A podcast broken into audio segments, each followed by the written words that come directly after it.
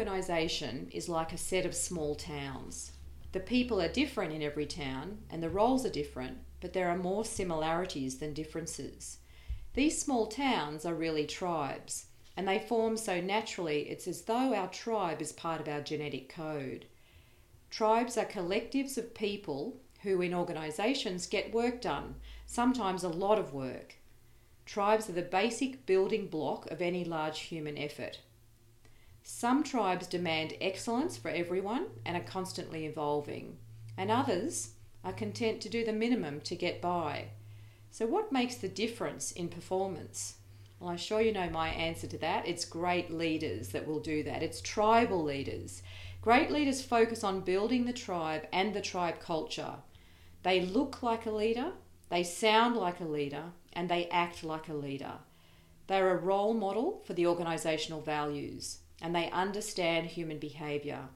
They understand the importance of what they think, what they say, and what they do.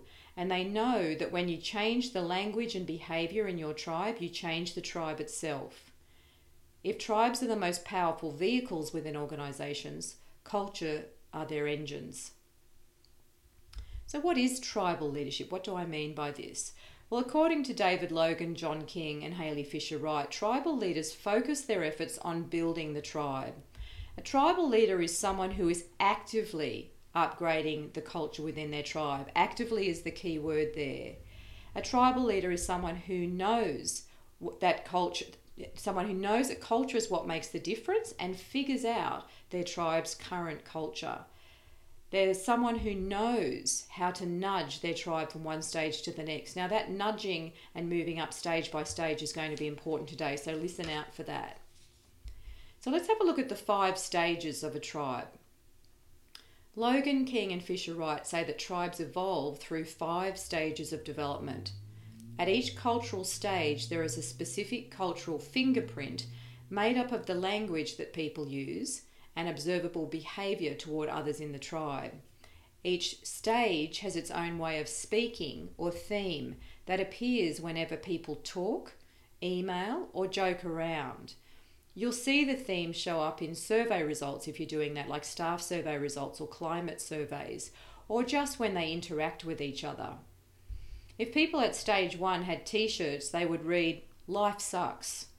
And what comes out of their mouths supports this. People at stage one are despairingly hostile and they band together to get ahead in, in an, what they describe as an unfair world. Now, luckily, only 2% of teams are at this level, and most organisations act quickly to expel these people. In 25% of workplace tribes, the dominant culture is stage two, which is actually a quantum leap from stage one. People at this level use language centred on my life sucks rather than all life sucks and behave in a separate and apathetic way. Stage 3 is the dominant culture in 49% of workplace tribes and is reflected by I'm great language, with the undertone of and you're not. The key words are I, me, and mine, and it's about personal domination, competitiveness, and what's in it for me. Stage 4 represents 22% of tribes where the theme of people's communication is We're great. There is a mood of tribal pride. Now, a We're great culture always has an adversary, so the full theme is We're great and you're not, which usually refers to a competitor outside the organisation. So, famous ones here, like uh, that would be Apple versus Microsoft, for example. Now, in larger organisations, the competitor or the adversary might be a group within the same organisation, and you've probably seen a bit of that, a bit of competitiveness within an organisation.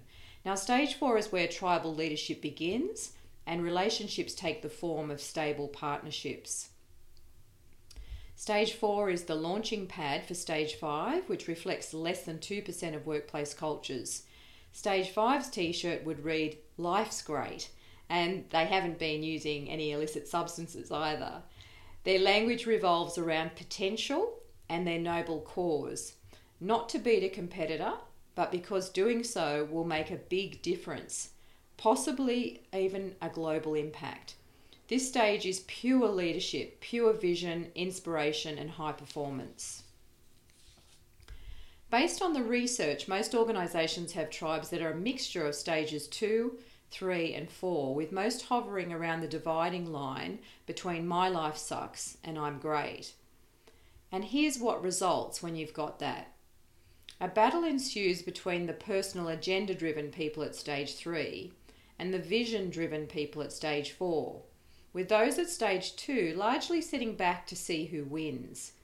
People complain about all the politics around here, and there is a high level of frustration about why change is so hard to implement. Despite all the training provided, trust and communication are, are always the weak spots on staff surveys. So just think for a moment does this sound familiar? The way to move the entire tribe's performance to the next level is to move the critical mass to the next stage. Now, this process involves move, moving many people forward individually by facilitating them to use a different language and to shift their behaviour accordingly. Your role as a leader is to first locate where your tribe is at, and to do this, you need to listen to how most people talk and to notice how most people structure their work relationships in your team. To help you do this, let's have a look at each tribal stage in a bit more detail. I'll take you through each stage one by one. And after I've gone through each stage, I'll take you through some suggestions about how to upgrade from one level to the next.